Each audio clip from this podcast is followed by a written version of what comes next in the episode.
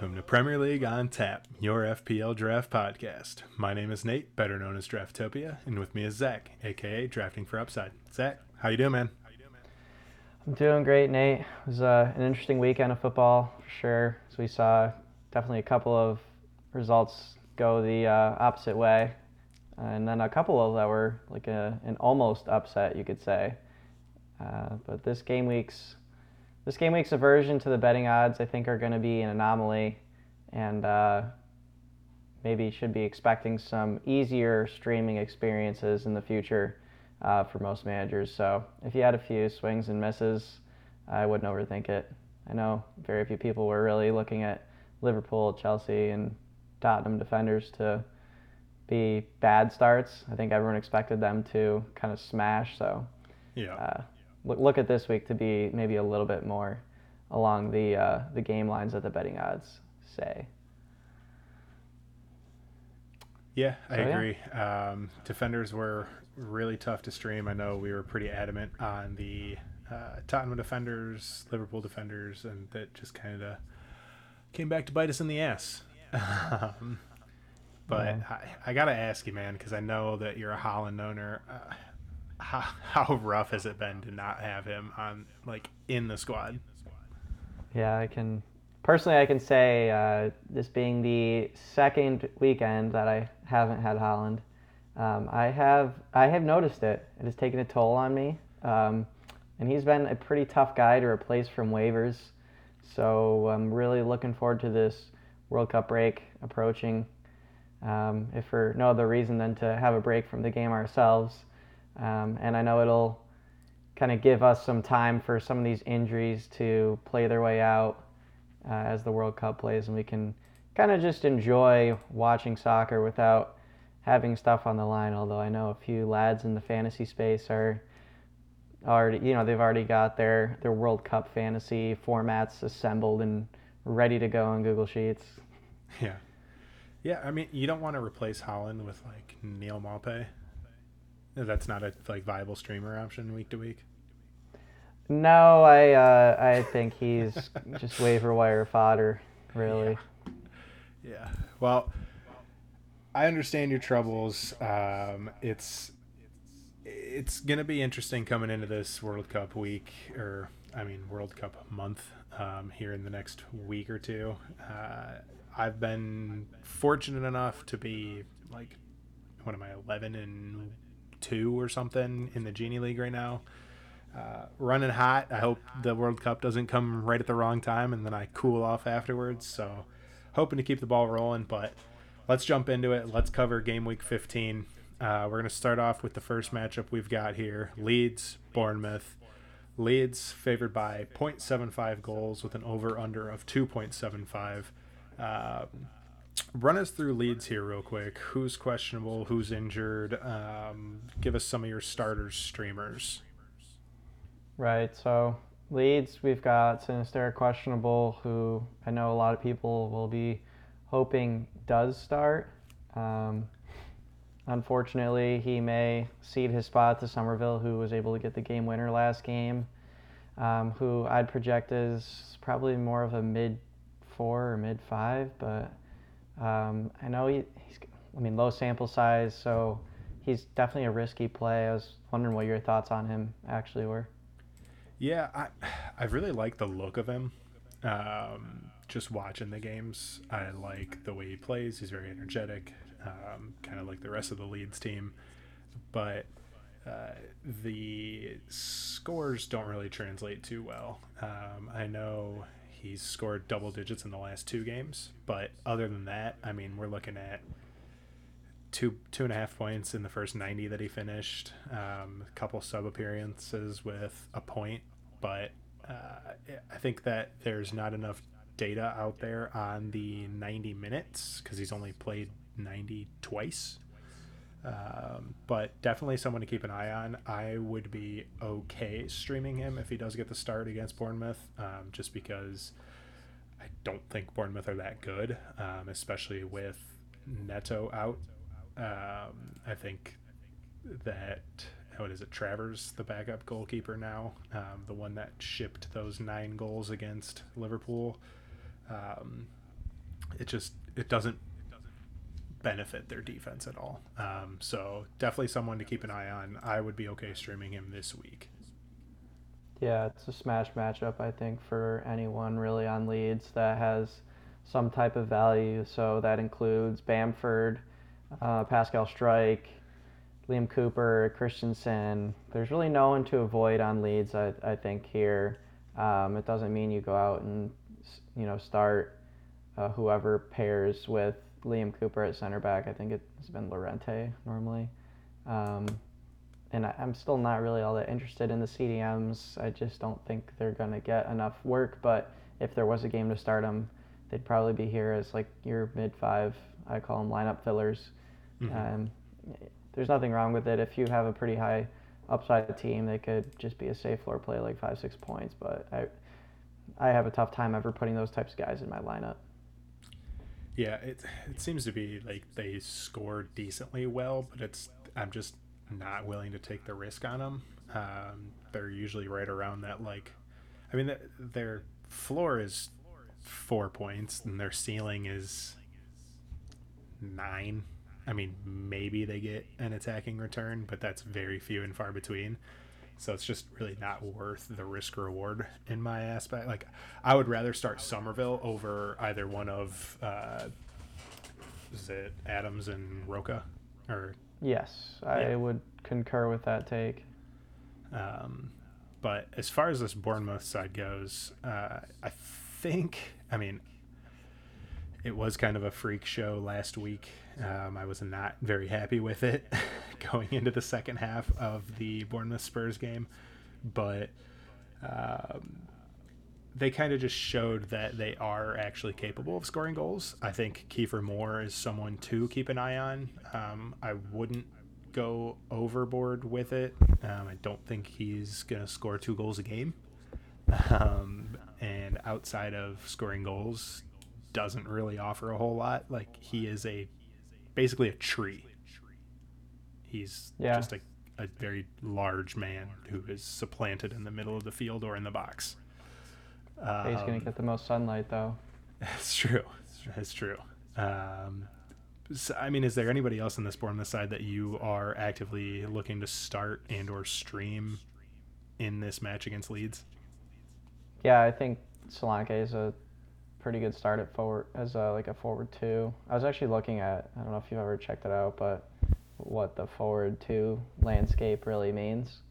Um, I don't know his specific plays, but I, I do know that after looking at the forwards, once you pass top 12 forwards, it's all matchup based, really. Like there's yeah. there's not really such a thing as a locked and loaded forward two. In in my opinion, so I think this is a plus matchup, and on paper it puts him down as a forward too, and you might not be happy about that. In in which case, I'd say go stream a mid instead.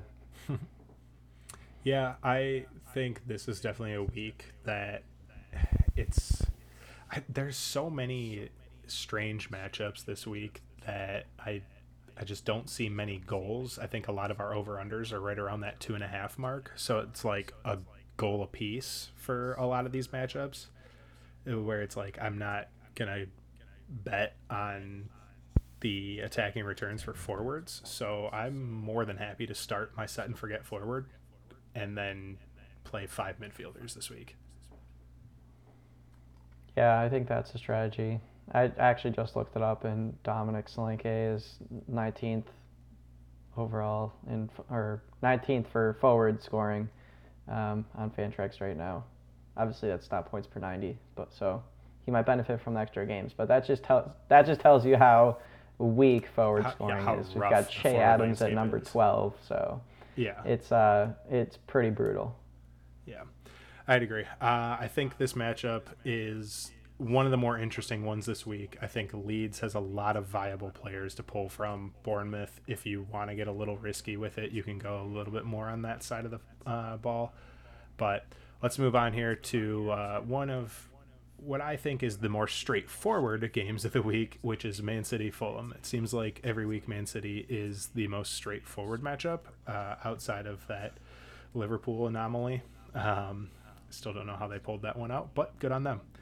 City in this one favored by two and a half goals with an over under of 3.75. Um, so it looks like there's going to be goals in this one. Uh, Haaland is still questionable. Uh, sorry about your luck if you can't roster him again this weekend. Um, but I guess on the flip side, there is light at the end of the tunnel. We do get the World Cup break. He is not a part of the World Cup, so he will get a rest. Um, but I mean, this one we kind of run through the same thing every week with City. You start everyone that starts. Um, the streamers, there's probably none available uh, unless Pep changes up the starting eleven quite a bit. Uh, you might get a Gomez in there at some point, but it's unlikely.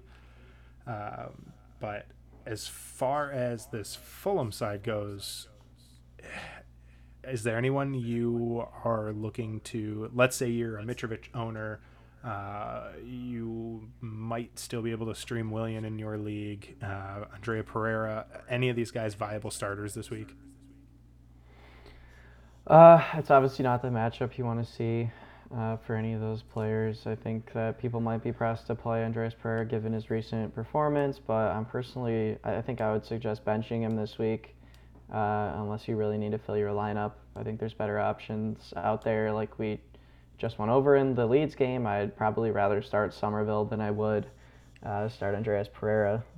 I just think City might not. Um, I, don't think their defense is the absolute most, you know, scary thing out there. I think mm-hmm. that the reason there's such a bad matchup is the fact that your team is only going to have like 30% possession and I mean you need the you need the ball to score points. It's not that complicated. So yeah. figure, you know, if there's an even matchup of 50% possession and, you know, your team is doing all this stuff, maybe I mean almost almost have that production and and that's probably where you're at with City. Like they're just they're going to see maybe, you know, 60% of the touches they normally see in a game. That's just not really viable for a creative mid to do anything for your team. Uh, I still think you're starting Mitrovic though in this game. I know that I don't know if you agree with me on that one, but I don't think you have a better chance. And I think even just even just banking on him getting a goal, I don't think that's the worst strategy in the world. Yeah, I think you'd be hard done to find cover for him um, if you roster him, and he's more than likely your forward one. Um, right. I mean, if you do have other options, I wouldn't mind benching him, but you know that there there are going to be games like this for Fulham where they are just going to be 11 men behind the ball. They're going to wait for their opportunity to strike, and they have to be able to put the chances away.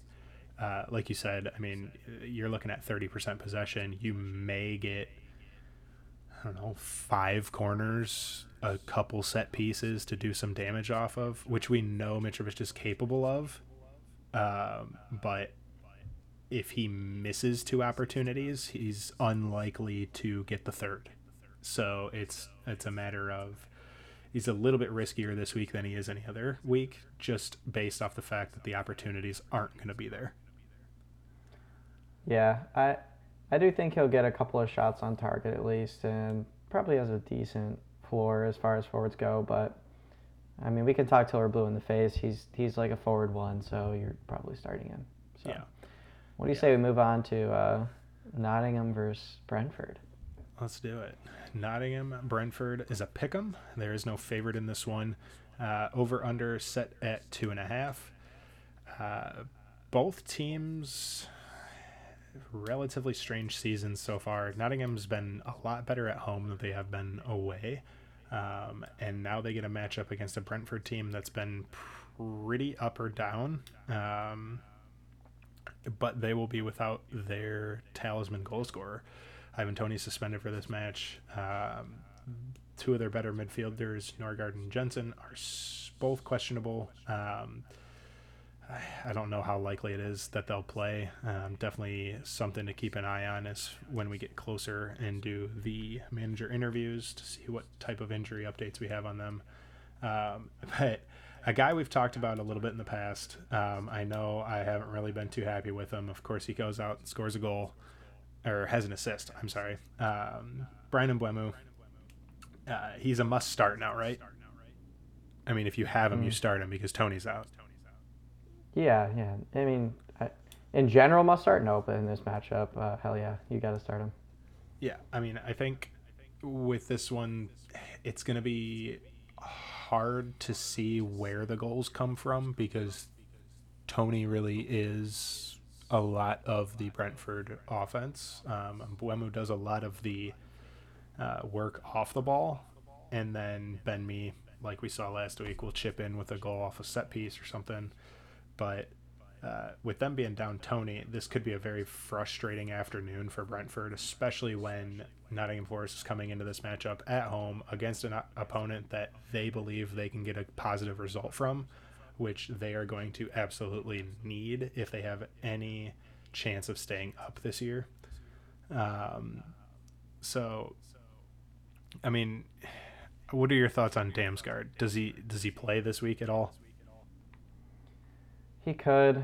Obviously, he didn't score very well last week. Um, I think he came on as a sub for Jensen, so we'll see how that turns out. He might not start. I know Thomas Frank really doesn't like starting him. He comes up with reasons not to, but um, this is a great matchup for him. So I'd roll him out there as like a mid four and uh, have, have a decent level of confidence in him.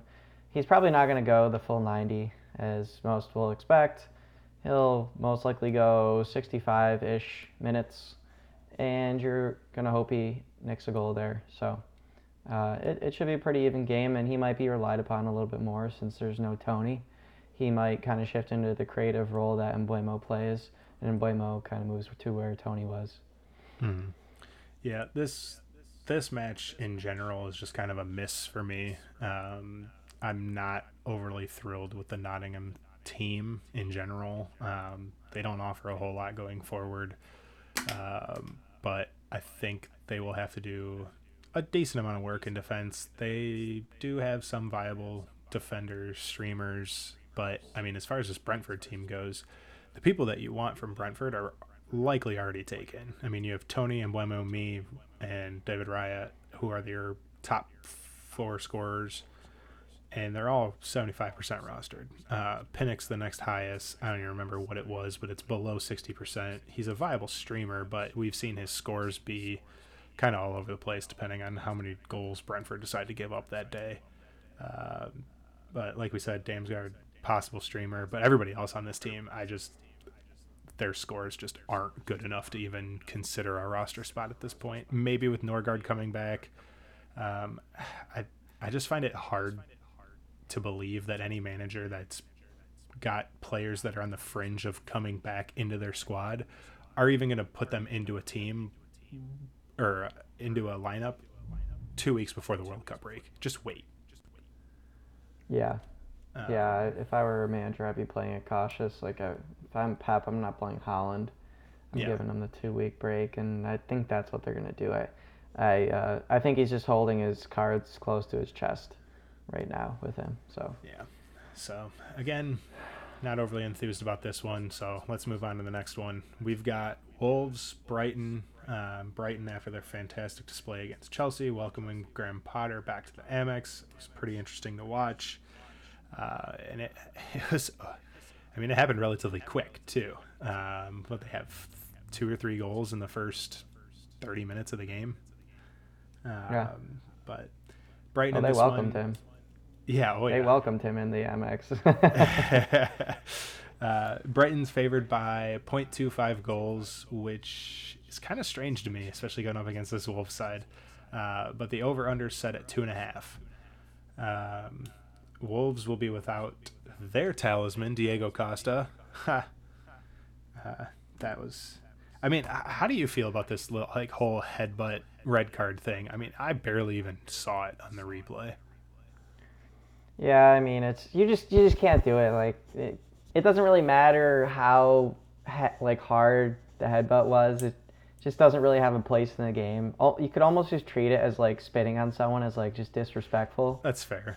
Um, yeah. Obviously, it, obviously it doesn't hurt really unless they get it right in the face. You know, when you get a headbutt to the chest or, you know, something like that, it, they're they're they're playing it up big time. They're trying to they're trying to draw the red. You know, they got hit in the chest. They're kind of surprised. They're gonna fall down and take it. Like I get it. It's it's all kind of part of the sportsmanship. But um, in reality, should it should it be a red?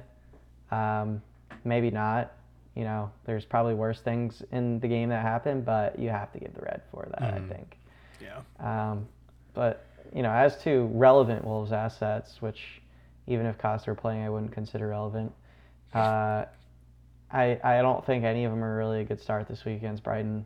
They're kind of a grab bag recently in terms of you know if they're able to find a find a goal or two or six, but Mhm. uh, I, I think Wolves are just not in form right now. Don't try, try and stay away from all those defenders. Brighton's a terrible matchup for midfielders. Uh, Wolves aren't necessarily very creative. There's just nothing. You're chasing nothing there. Um, like we said earlier, I'd rather start like anyone on the Leeds game. So just leave him alone, I'd say. And and then with Brighton, I think they have a lot more viable options. Uh, Mitoma, I know, is a popular guy around the community right now. He might be available in your home leagues, but if you're in any competitive league, I feel like he's gone now. Yeah, I mean, his roster mine. percentage is ten percent, and I can't find him in any league. yeah, yeah, no, he is he is super rare right now in my leagues. I, nowhere to be found. Uh, he was even owned like a week ago in another league, so Mhm. before he even popped up on the starting roster, which doesn't make any sense, but whatever. Um, he's like a mid three in this matchup against Wolves. Estupinan, we're going back to the well I was telling you earlier. He's he's defender too. This is a fantastic fantastic matchup. Um, and if him and Mitoma are in the same lineup, you have a lot more confidence in him actually finishing somewhere near 90 minutes. It might not be the full 90 still. De Zerbi might find a way to yank him out if he doesn't like him. Uh, but you know, he like we said, he even if he starts half, he's scoring well. So anything you get past that, fantastic. And then clean sheet upside, he man, I'm almost talking myself into making him a defender one. Uh, and then Caicedo is a mid four. Uh, I think he's pretty sturdy and is reliable, as they will come in the midfield. I know he's not done fantastically in a couple of the recent weeks, but just keep the faith and and uh, like I said, great matchup. Keep him out there. Everyone else you know, you're starting them. Defenders, potential streaming options, I think, but you're chasing the clean sheet with almost all of them. Yeah, I agree. I don't think Wolves really has enough to get much out of this game. But I, I was looking at my lineup um, from last week when I was writing this up because I do own uh, Ruben Neves, and I realized that I hate this Wolves team. Um, once you think you've figured them out, and the fact that like they don't score any goals, they're terrible going forward. You start all the defenders against them, and then Neves just blasts a ball into the top corner from 25 yards out, and you're just sitting there like, dude, what the hell? Where was this the last like eight matches that I started you? So now I have like 19 points on my bench. You just took away the clean sheet bonus from the defenders I started. I'm just so tired of this Wolves team. Um, but yeah, I, I just don't think it's a good matchup for any Wolves player, especially with the way that Brighton play a possession based approach. Um, I don't see De Zerbi changing things up much from what they did against Chelsea. Um, so I would be uh, keen to see the same lineup run out there again. Um, and then a little thing I have here we talked about Mitoma, we talked about Estupinan. Um, Julio Enciso. I don't know if that's how you say his name. Um, but someone in my home league Probably picked not. him up, yeah. and I was like, "Who the hell is this guy?" He had what, 11 points or something in 20 minutes against Chelsea, and he's one percent owned. Uh, I mean, just a name to kind of keep an eye on, see if he gets more game time. Um, isn't Welbeck's I think that right? guy's.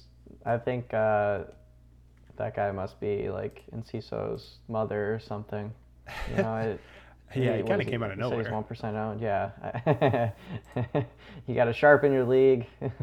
I don't. I don't. I mean, I'm not playing him at all. Even if he starts, I'm not playing him.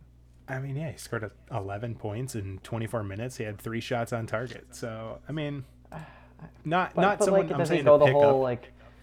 Does he go the whole game? Like, does he replicate that? Like, if he goes out there and he drops two points, you're like, man, I'm the idiot that bought in on one lucky 11 point game week. Like, I, I know that we like to look at ghost points as the uh, the end all be all of you know future production being somewhat sustainable. But I mean, one game sample size. I'm gonna I'm gonna need more. I, I can't do Yeah. that. Definitely someone to keep an eye on, especially if Danny Welbeck is injured. Um, I know he's got one of those red flags next to his name now, so we'll see the extent of that. But just something to keep an eye on. Um, moving on here, we've got Everton at home hosting Leicester. Everton favored by 0.25 goals with an over under of 2.5. Um, Everton. Talk to me about Everton in this matchup.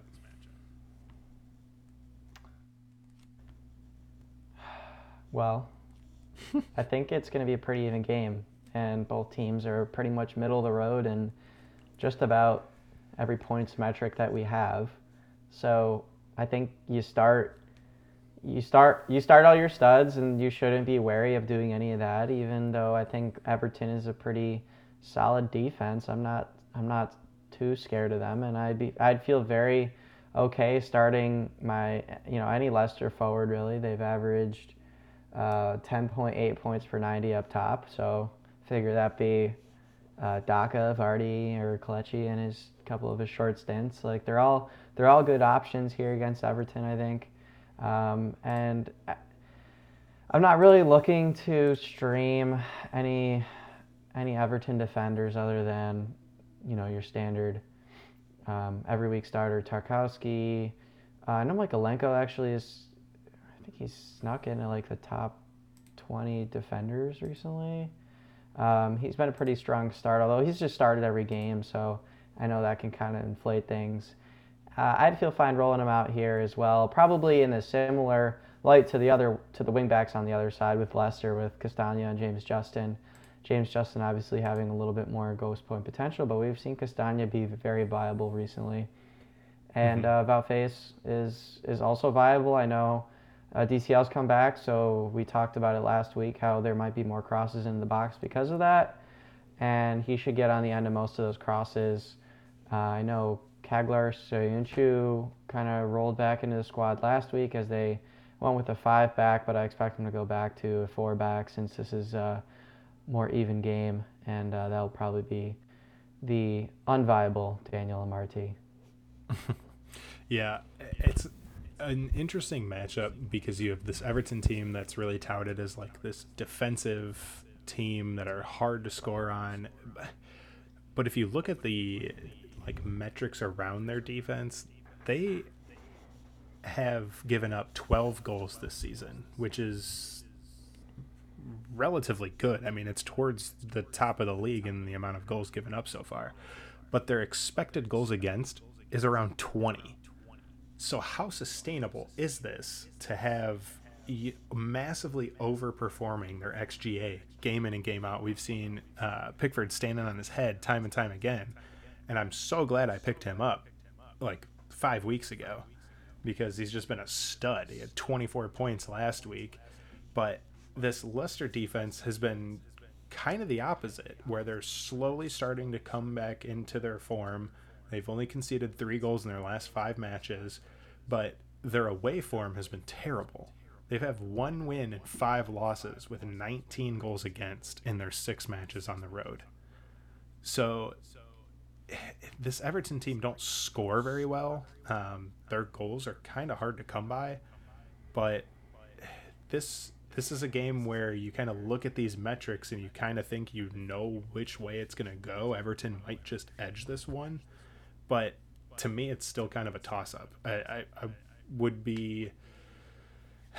I don't know. I like the wingback options for Leicester. Obviously, you're going to start James Maddison, um, but I would kind of fade like the forward lines in either of these teams. Like I wouldn't really start Daka or Vardy, and I probably wouldn't start Calvert Lewin. I don't know. It's it's a hard one.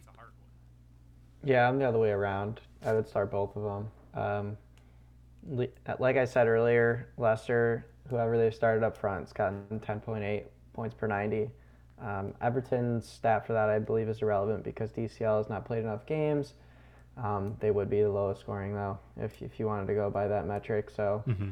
Uh, I know, I, I know, like you mentioned earlier, you know, Everton is not by any means a point machine. They're 62nd percentile in terms of team scoring. That's outfielders only, and um, Leicester is a little bit higher at 65 percentile. So uh, they both have the ability to score points, and it's an even matchup. So I think it should be pretty fl- free flowing, um, as neither of them will sit in like a low block where they might against a, a team that they know is far more superior, like Leicester did last week with City. So uh, in that sense, I think we like like I said, could see an open game, could see some counterattacks. Either the forwards could get goals here, and I think Leicester's defense is massively overrated. In fact, I think both of these de- teams' defenses are ma- massively overrated, as you mm-hmm. alluded to earlier with their XGA. So uh, I- am not avoiding either of those forwards. I'm just t- tempering expectations, uh, maybe a little bit for maybe a little bit for the Leicester ones um, because yes, they're you know Everton are outperforming it, but I mean the the XGA is is you know that that XGA is for the average team, right? You know the average team would concede 20 goals, but mm-hmm. maybe Everton do something slash Pickford. You know maybe maybe the the team is doing something that you know they're de- they're definitely doing something that you know is is stopping goals at a, an above average rate. So it doesn't mean that that has to regress to the mean necessarily. Yeah. Yeah, this will be an interesting one. I think it's a winnable game for either side here, and I think both managers are going to go into this one looking for all three points. It's just how pragmatic are they going to be in their attempt to do that? Like it could be a very mm-hmm. open, free flowing game, but it could also be like neither one wants to go in to lose the game. So it's it's a very difficult game to mm-hmm. kind of predict in this aspect. I believe. Definitely. Just like the line say. Yeah. Let's move into our Sunday games here. We've got one of the better games of the weekend here. Um, Chelsea host Arsenal. Um, this is a pick 'em. There's no favorite here, with an over under set at two and a half. Uh, Chelsea got beat up uh, against Brighton, so how how do they come back from that? I mean, their defense doesn't look very good. Their attack looks pretty meh.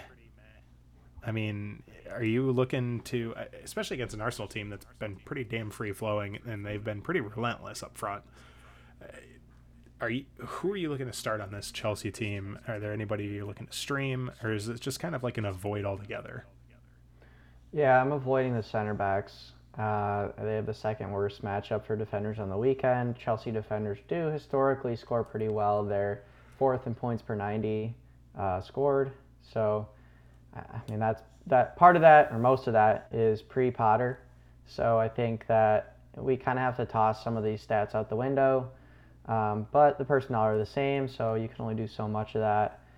Regardless, not starting them. And I actually think I saw Chilwell may have gotten an injury today in the um, Champions League, so keep an eye on that. Might mean Cucurella slides out to left wing back, or you get Sterling sliding out there, uh, which is kind of gross. I don't know why that's a thing. Um, Sterling belongs nowhere near anything defense related, but uh, regardless, uh, that's up for debate. as I said, forwards are bad this year. Yeah, uh, I wouldn't start Aubameyang at all. Uh, I'm avoiding him big time. I'd rather start Kieffer Moore, as we talked about, the uh, photosynthesis the king. Yes, yes. And uh, Havertz, I am also out on, but I understand there's a world where you might need to start him, so don't feel guilty. I won't tell on you. You don't think this is a uh, revenge game for Aubameyang? No, not at all. I, I, mean, I don't either, but I'm just, I mean, it's a narrative. But you could spin could the be. narrative, right? Yeah. yeah. yeah. I mean, he could come out and get a brace. Who knows? Then do a flip right in front of Arteta. you know, I wouldn't, I wouldn't count it out. He'd be one of those guys who would hold that spite in all these years and. I'm sure well, you would. All these, all this year, really. All these months. years since he left. Yeah. yeah. All these months. He's been waiting for this moment. Yeah. Um, yeah. No, I don't think that's coming. I don't think that's coming this week. Arsenal are uh, pretty compact this season, and they're deserving every result they're getting, I'd say. So uh, moving into them, I, I really like uh, Partey as a start this, this week. I think he's a solid mid four option and maybe flying under the radar. I know CDMs can do that. He's probably in like the uh, like the Soucek or Declan Rice conversation, probably a little bit below them. Mm-hmm. Uh, I think he I think he's held his own this season and should pretty much continue to be started in most matchups as your last midfielder. And then the wingbacks, I'm actually really not too scared of Chelsea, uh, to be honest. And Arsenal is, I'd say, an above average defense. I mean, they're fifth in points per 90 scoring. So there's always the good chance that they get the odd assist. And Chelsea have looked vulnerable lately, so I'm thinking maybe prey on them. If Brighton can do it, why can't why can't Arsenal? Yeah. I would think that this Arsenal attack could do much similar to what Brighton just did. Uh, the only caveat is Chelsea at home. They're not going to want to go out there and get embarrassed in front of their own fans. Um, I think they're going to keep things a little bit more compact. I doubt they have as many own goals in this matchup, uh, but they might have to switch out goalkeepers again. So who knows? This could be uh, an interesting matchup, but I think it's a little too straightforward in the fact that uh, it says that there's no favorite, but I would say Arsenal's a favorite in this matchup.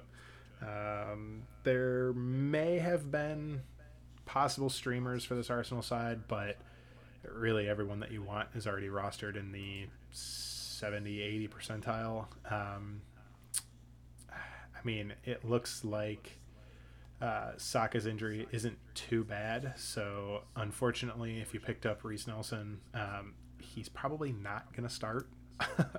so uh, just be careful because this is the 7 a.m. game. Uh, if you're in the States on Sunday, it's the early matchup. So wake up early and make sure he's not in your lineup. Um, I'll, I'll say my strategy for early games, if anyone's wondering, is uh, just keep him out of your starting lineup always, unless you know they're a locked in starter.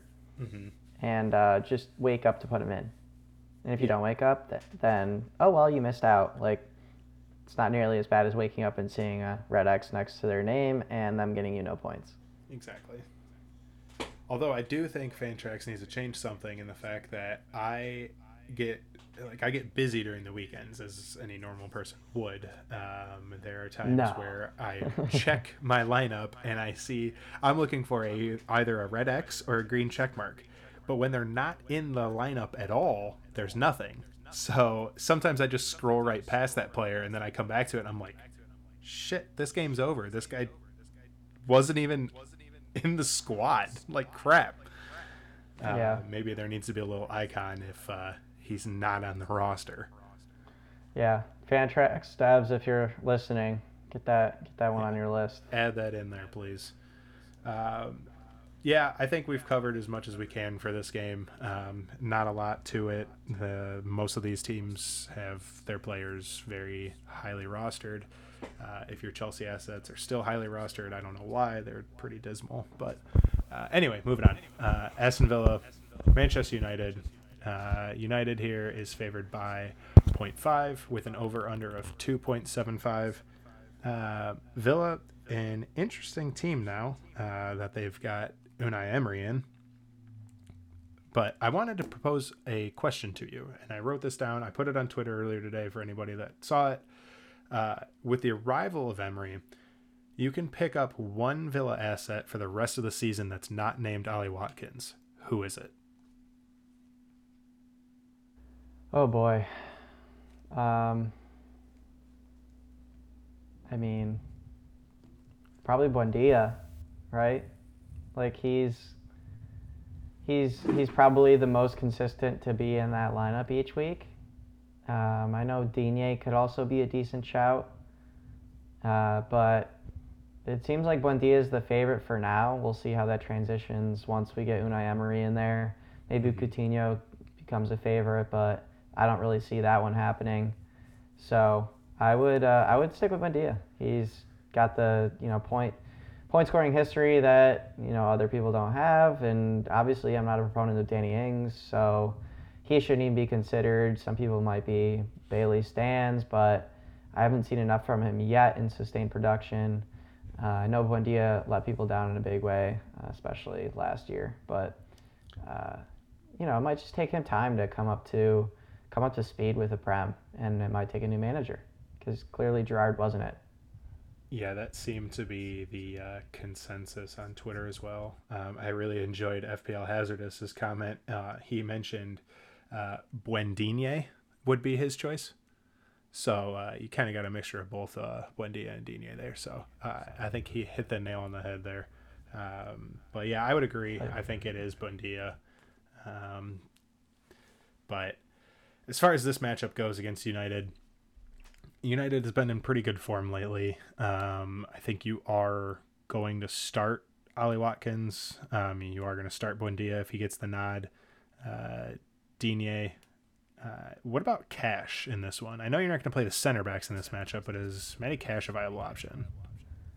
Uh, I would try and avoid him personally. I don't think Man U is really too big of a threat to put up multiple goals. Um, you know, and obviously given the spread here, you're looking at Man U minus a half, so they're predicting what like a two-one win. Mm-hmm. Uh, and, and you know, Matty Cash can be dangerous going forward. He scored really well last year. It's unfortunate he scored like this right now. And uh, I usually like to give uh, defenses a bit of a manager boost. Uh, when a new manager comes in, that is, I like to give them a boost. So uh, I think that we could see them at home be a difficult opponent for Man U to break down. Uh, you know, despite that, though, I, I really am looking to start all forward options on United, uh, including Ronaldo uh, including Elanga, who I think is a forward two this week.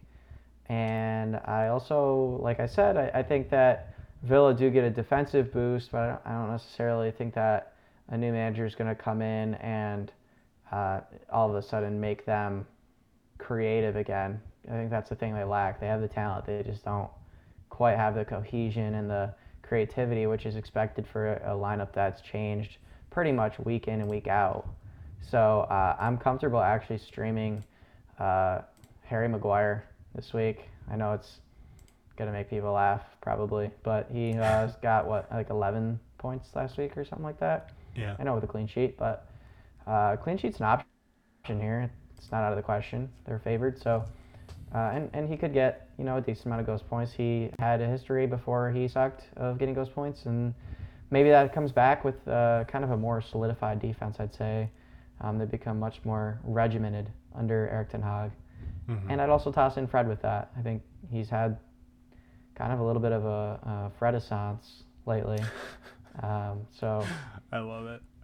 Yeah, he, he you could do worse, and I know he's getting. You know, we're getting toward the end of the uh, the weekend slate, so you might be pressed to uh, get a midfielder in there. And if he's starting, you're pretty confident he goes like 70, 80 minutes. Yeah, I mean, it's been odd, but I mean, he tends to get forward quite a bit when he is in the lineup, so it's it's nice to see you have that. What is essentially classified as a defensive midfielder. He's more of a box to box guy, but um, he has been getting forward a little bit more this season, so there is that opportunity to get a uh, attacking return. So yeah, I'm definitely on board with Fred. Um, Maguire scares me a little bit. Uh, I know that he is capable of getting ghosts. Um, scores relatively well, but I mean, defender three. I think that's a very um, viable spot for him in that aspect. Uh, Will be interesting because they are at home, new manager. Uh, most new managers want to come in and shore up the defense right away, make sure that they're not leaking goals. They don't go out and get absolutely demolished at home in the first game that he's play or managing. So uh, this could be a pretty tight affair. Um, I think a one 0 win maybe for Man U, maybe two nothing. Um, but yeah, I streamed Elanga last game week. Didn't really work out too well for me. I don't know if I would go back to the well in this matchup. Uh, just because, like I said, it might be a little difficult to get on the score sheet in this one for him. Um, but yeah, uh, I think that pretty much covers this team and this matchup. Uh, anything to add to this one? Yeah, I think that's that's pretty much it for me. Um, yeah, let's move on. Alrighty. We've got Southampton hosting Newcastle. Newcastle's been pretty much unstoppable right now. They are favored by half a goal here, and the over under is 2.5. Um, this Southampton side is a bit boring.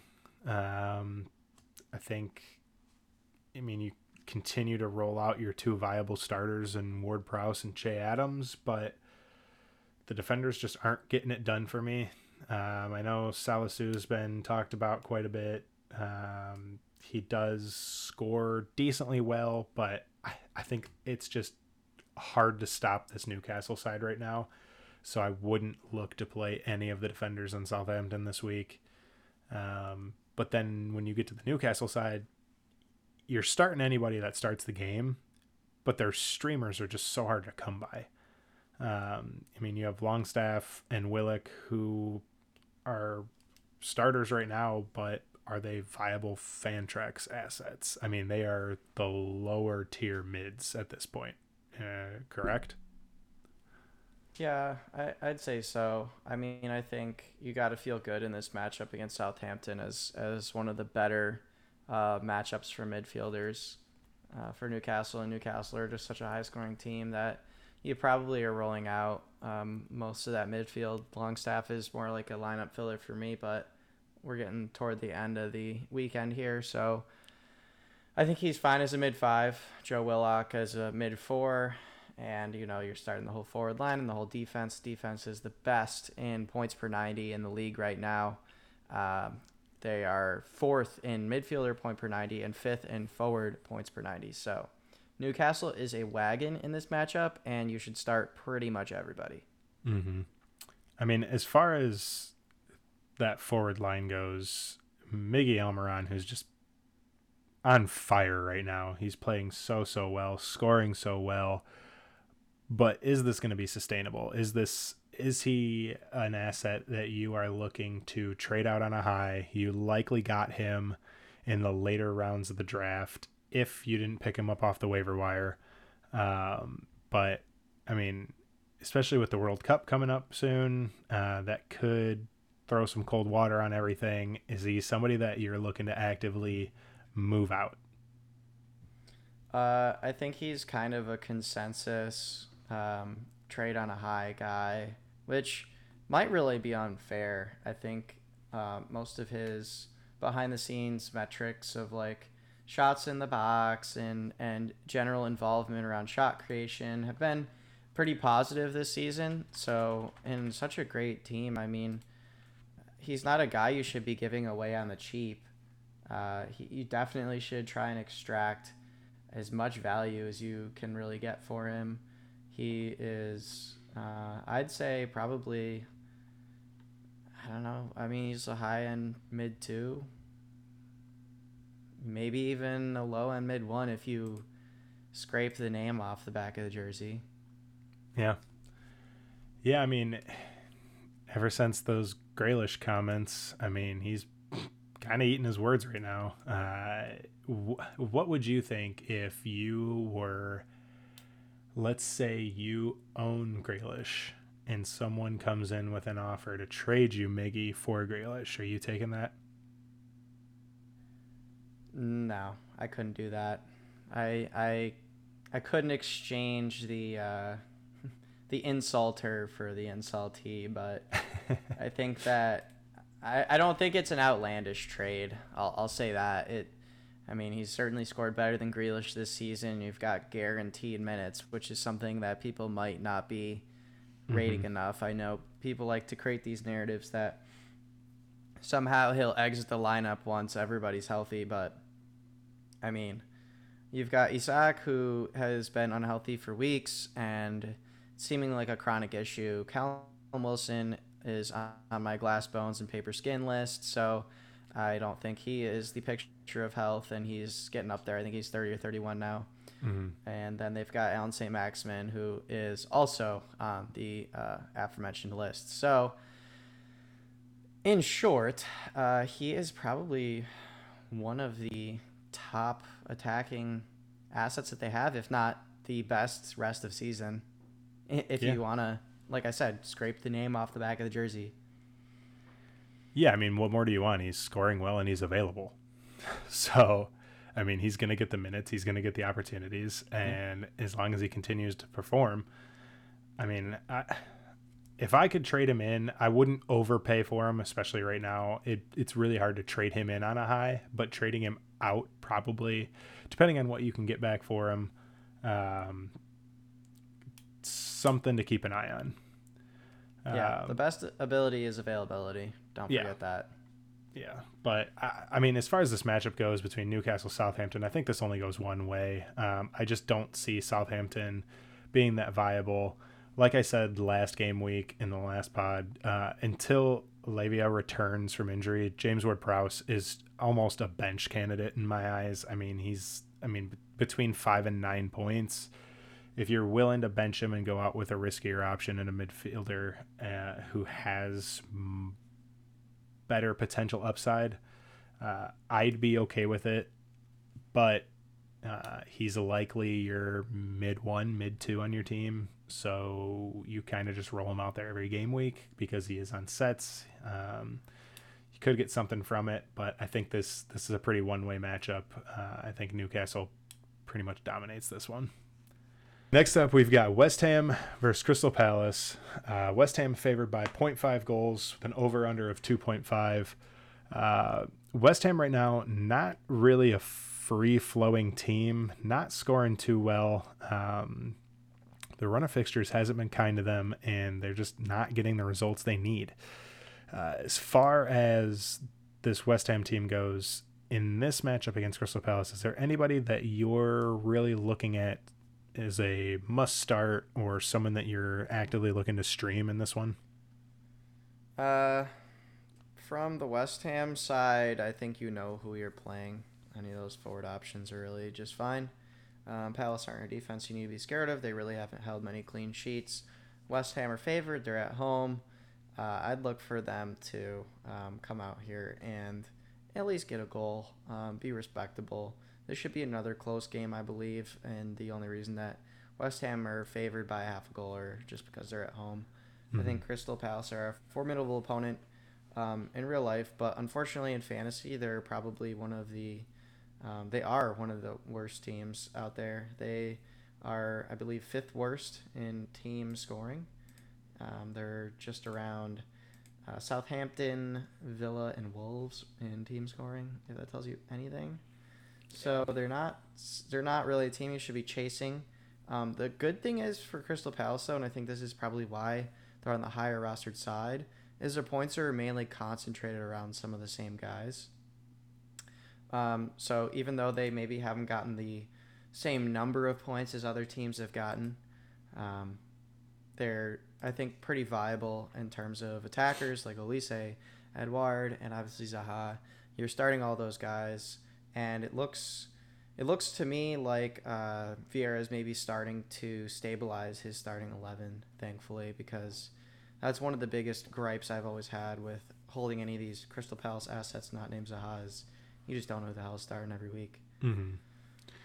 Yeah, I think outside of like Eze, Zaha, um, Edouard, Olise, you could even throw in Anderson there because he's scoring pretty well. I mean, there's a pretty significant drop off after that, even with like total points scored.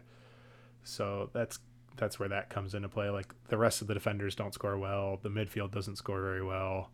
Um, it's just like your basic attacking four players or so. I mean, they're they're a relatively um, counter-attacking team, so that makes sense that your deeper midfielders or your uh, defenders are going to push the ball to your forward options, and then it's like four people that are in on the play. So those are the four players that are going to score relatively well.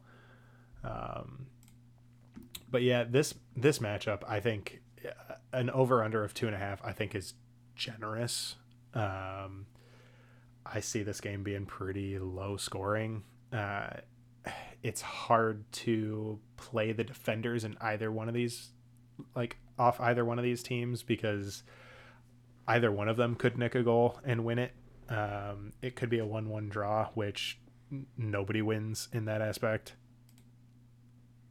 Yeah, I'm pretty averse to these uh, defenders. I'm not. I'm not looking to start any. It's, you're going to start like Cresswell and Anderson, like you mentioned before.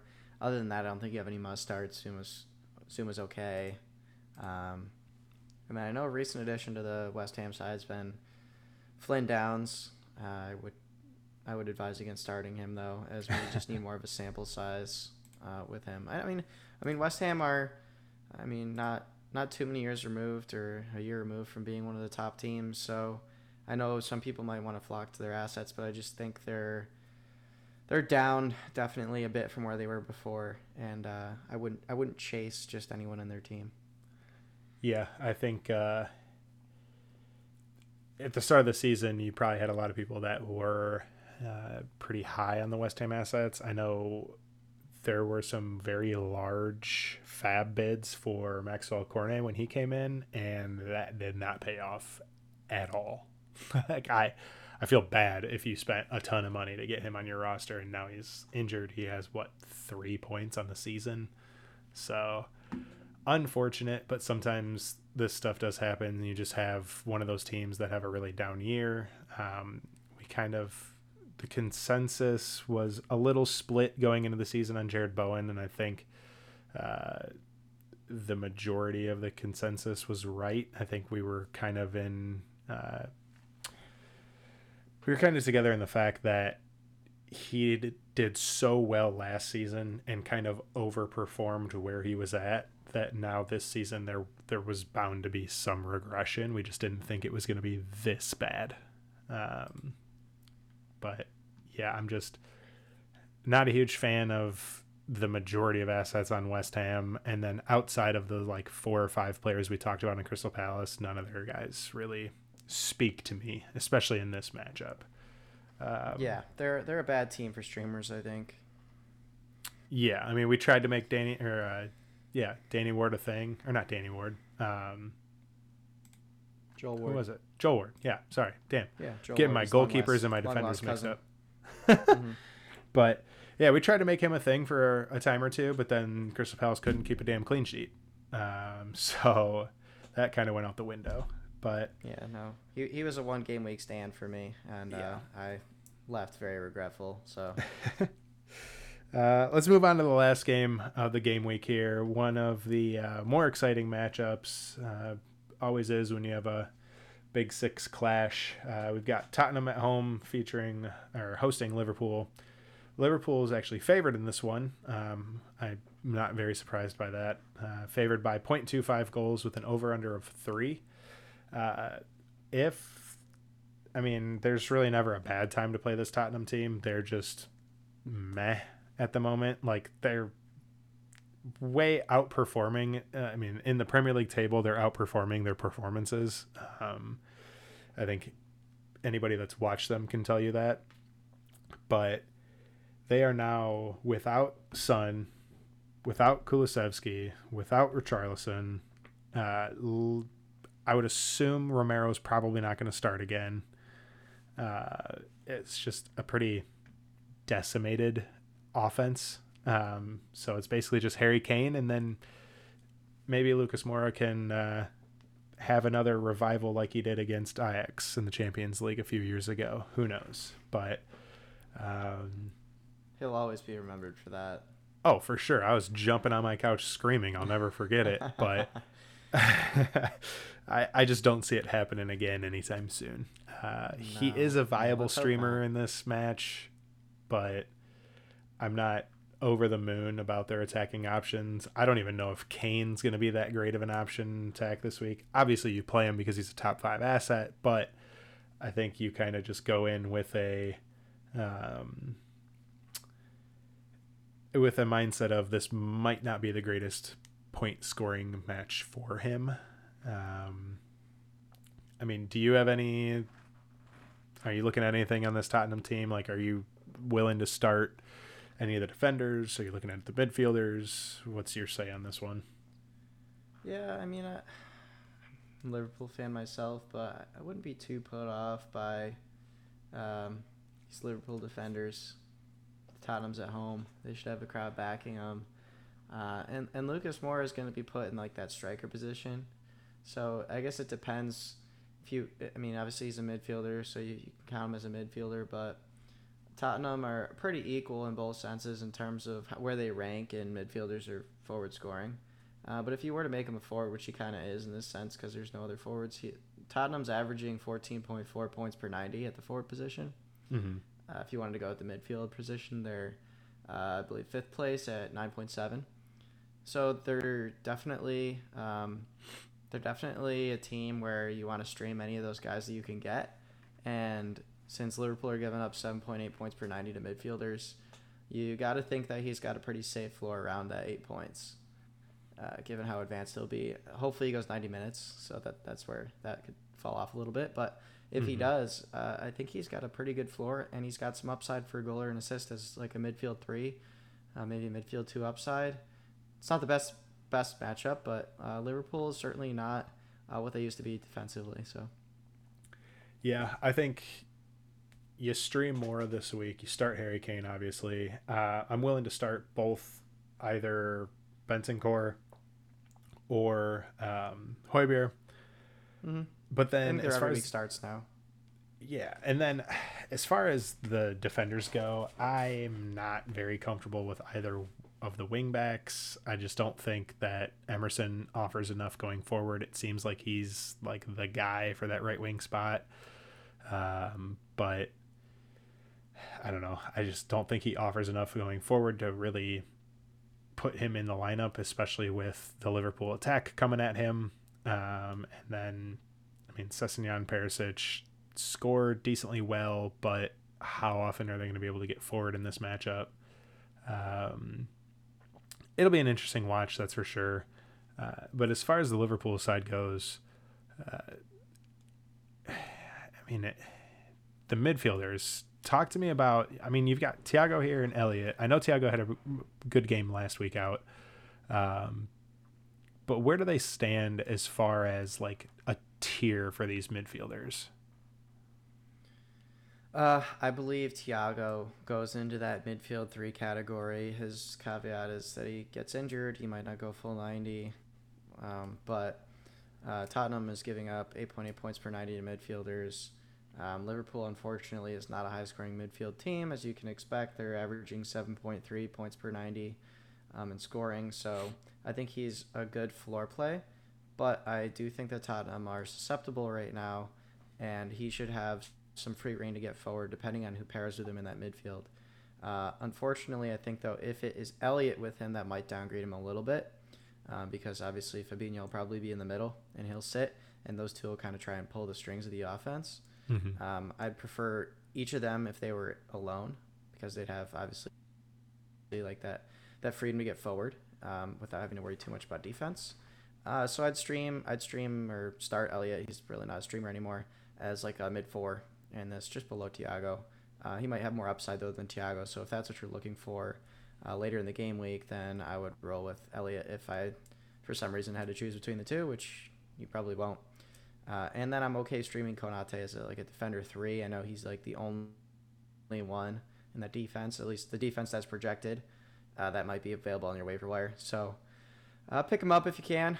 If you can wait until this uh, moment in time. I know it's it's kind of difficult to wait until the last matchup for a guy who might sit. I know Joe Gomez could start, but uh, it is a I would say favorable matchup as we alluded to earlier. As unfortunately Tottenham are left a bit impotent without their uh, main attackers. Mm-hmm. Yeah, I think this could be one of those where it's kind of a, a which it sucks because you have Spurs at home. As a Spurs fan, you kind of want them to come out, attack Liverpool, get on the score sheet within the first like 20 minutes would be great. But I think it's going to be a attack versus defense type game where you have Liverpool with chance after chance after chance, Tottenham sitting deep, sitting deep, trying to break on the counter. But I don't know. Uh, When you are already hamstringed in attack, waiting for those counters and only taking a few opportunities just just doesn't sit well with me. I don't think that's a very great strategy, especially uh, going up against the Liverpool side that we have seen is I mean, you can get at them uh, from time to time. So it'll be an interesting watch. I'm eternally hopeful, but I'm sure that'll be crushed very quickly. um, that's it for the fixtures this week. Um, let's jump into our starts of the week. Starting off with our defenders here. Uh, again, I'm going back to the very first match that we covered. I'm pretty high on the Leeds team this week. Um, I've just chosen two of their defenders. Uh, Struijk is probably not streamable in your league, but I think he is a great start. Uh, someone who is probably streamable is Kristensen. I would also start him as well in this matchup. So those are my two defenders. Who have you got on your list? Uh, I've got the uh, legend himself, Estupiñán. uh, he is kind of coming back into manager's good graces after we saw him in the team again this week, and for um, I believe he went the full 90. The bigger deal with him actually is that he played um, along with Mitoma, so they're not fighting against each other this time. Um, they've joined forces on the left hand side, and it went very well for him. So I'd continue uh, rolling him out there in pretty much every matchup that's not City uh, or Arsenal, maybe. And I, I think he he moves into that defender one category if he plays. It was just before we were so frustrated and um, we just really lost faith kind of with him. But he's kind of back in my good graces for now and would obviously fall out if he falls out of De Zerbi's uh, good graces himself. And then my other guy is kind of a contrarian pick uh, and more aimed toward those of you who are streaming this week and are in need of a good matchup defender or at least a not bad matchup defender. Serge Aurier, who uh, may have people quite confused at this point in time um, that I'm mentioning him, uh, has scored well. He got, I believe, 10 plus ghost points last week in a route. So I would expect that in a game that's a pick 'em uh, with Brentford without Toney, uh, I think that they have a pretty good a pretty good chance at limiting them to probably two goals or less, and that means that I think their wingbacks are serviceable because they could at least get forward a little bit more than normal. And Aurier has historically scored pretty decently in Fantrax. Mm-hmm. The only thing is, is we hope he doesn't get hooked for like Neco Williams in the 60th minute or something. Um, I yeah, mean, I'll, if uh, they've got a clean sheet at the 60th, I'd want him to get hooked. He solidify that clean sheet. yeah. I think I'd rather. I'd assume they they're not gonna get it, so I'd rather he just play the full game. But fair enough. Um, I, It's a good I don't shout. think that Steve Cooper is going to be consulting us on our tactics for his wingbacks as um, his team struggles week in and week out. So uh, I'll pass it back then. to you for your midfielders. Yeah. Um, I didn't pick a single singular midfield, but I want to give a shout out, and you should start all of your Brighton midfielders. Um, there aren't many streamable options in Brighton's midfield. I think Caicedo's the least rostered of the few, but I think they are in a very, very good matchup going ag- going up against a Wolves side that just doesn't look great. Um, they offer very little getting forward, so I think it's going to be a pretty one-sided matchup there. Um, but usually when I say that, it comes into the complete opposite way, and Wolves will nick a one 0 victory. But yeah, Yeah, I'm sticking with That's it. That's what I heard. Brighton mids, start them. They're a lock. okay, well, uh, I'm going back to the uh, Nottingham Forest well. You're And killing me. I'm highlighting Morgan Gibbs White. Uh, and I fully anticipate and welcome the public hanging that I will receive if these guys are stuck in your lineup with less than five points. Um, but in the case they don't, I think that if you own Morgan Gibbs White, what are you waiting for it to start him or drop him? Really? I mean, Yeah. he. This is this is the game you play him. Otherwise, get rid of him. Don't be soft. Embrace it. Uh, I I think he'll be more like a mid four realistically, but I think he's got some upside here uh, to nick a goal. I don't know if Brentford's really just gonna go out there and route Nottingham Forest like some people might expect. Um, obviously, not the odds makers. Um, but on the flip side of that, I do think Damsgaard will uh, come back and ghost like he did before. Uh, he, I think this past game was an anomaly where he came in mid match, which can be difficult sometimes. And if he is projected to be in that starting 11 and he knows it ahead of time, I believe he's going to be prepared for this game to try and um, prove prove the manager wrong, prove he's got a spot in the starting 11 because he is one of their few, I think, creative players going forward, and they Mhm. clearly need one. Yeah, for sure. I like how you're playing both sides of that matchup there, really covering your bases. Mm-hmm. Can't get enough of it.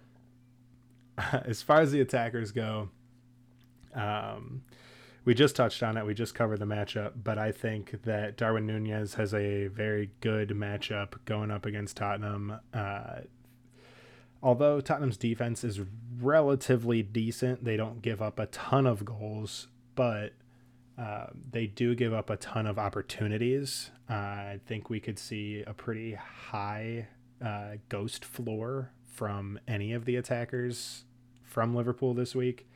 Um, but he played well midweek in the Champions League. Uh, I think he's starting to grow in confidence. Uh, I, I like him in this matchup. I think he's uh, definitely a start of the week option. Kind of feels like you're emotionally hedging there by I am. tossing Nunez in. Yes, I am. Um, I've had my heart broken before, and I can't wait for it to happen again. Okay.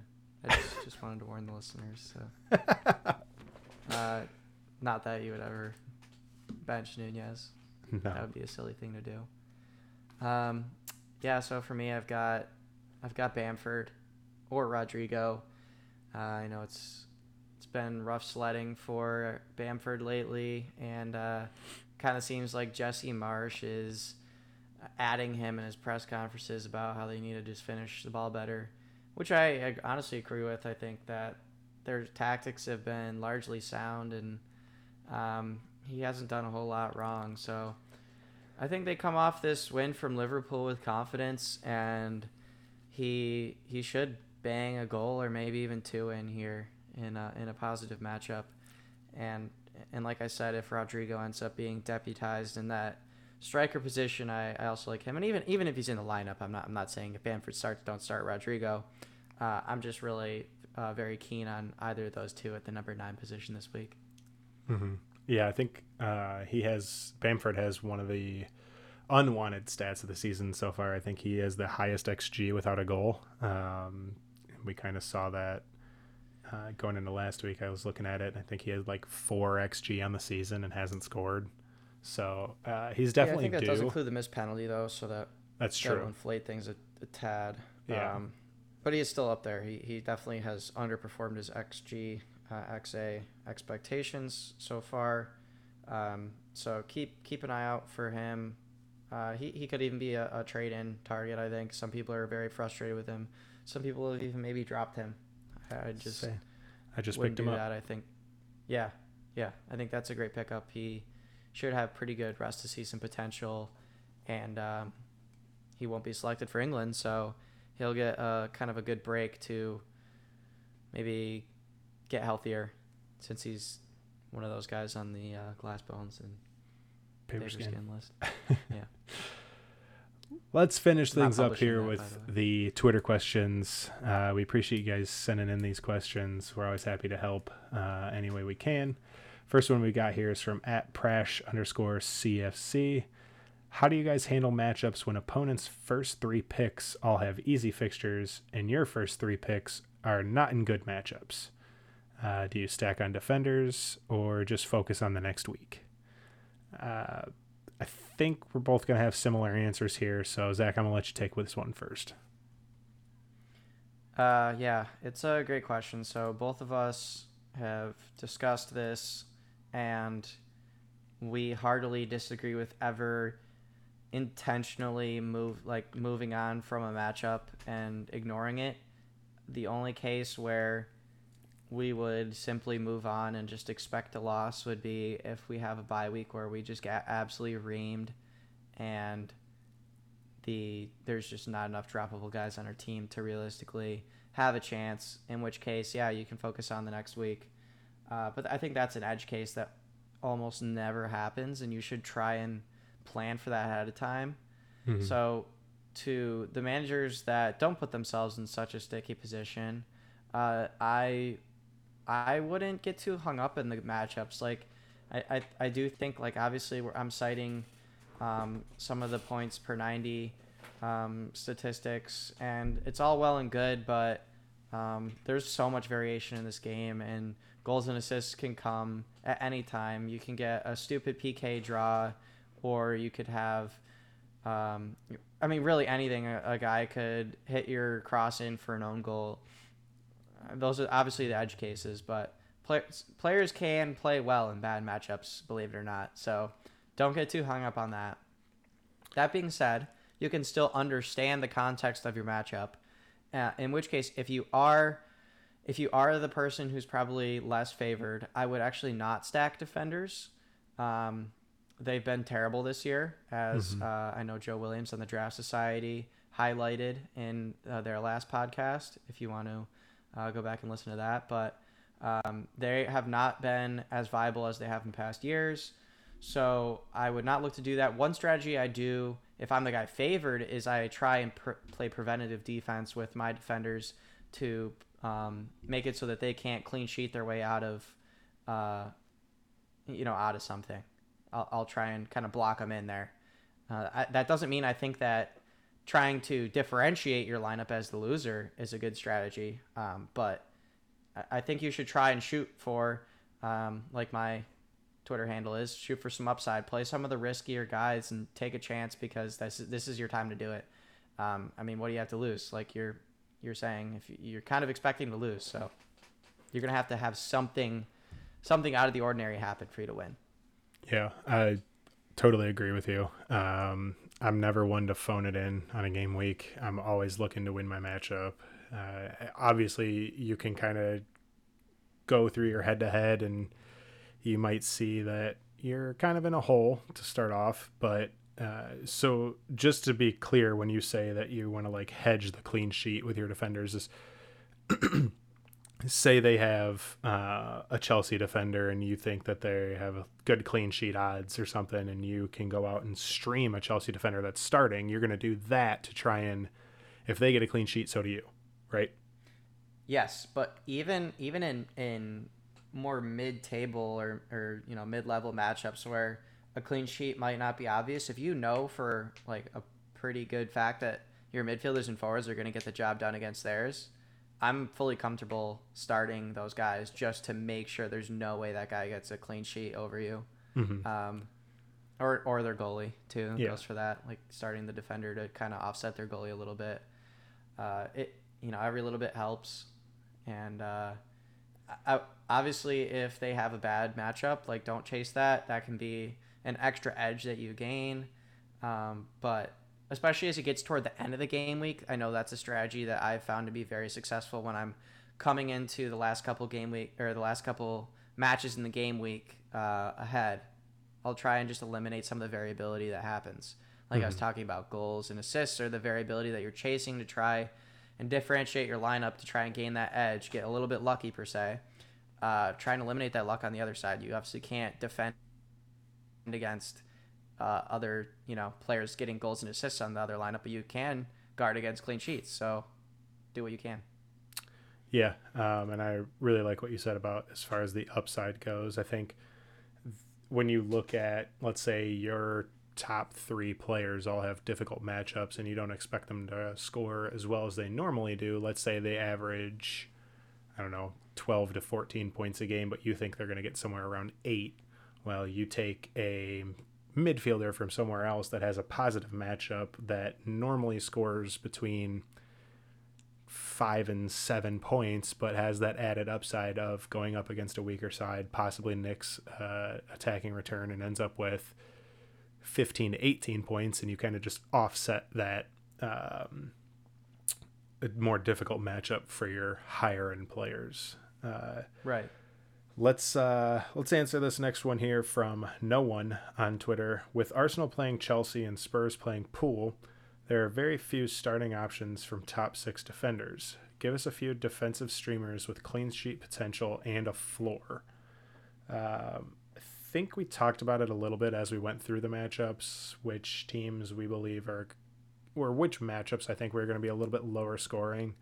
Um, and then we kind of highlighted it here at the starts of the week. So I think that uh, Leeds defenders have a very solid uh, clean sheet potential, and their floor should be relatively uh, decent. I mean, you have Liam Cooper, who's still a viable streaming option.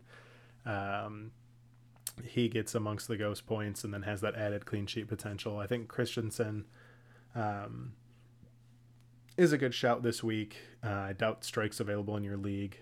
Um, and then I know you talked about the new or not Newcastle, the Forest defenders, um, or defender, uh, Serge Aurier, um, could be a viable streaming option. Uh, Brentford, without their top goal scorer, uh, will be hamstrung in attack.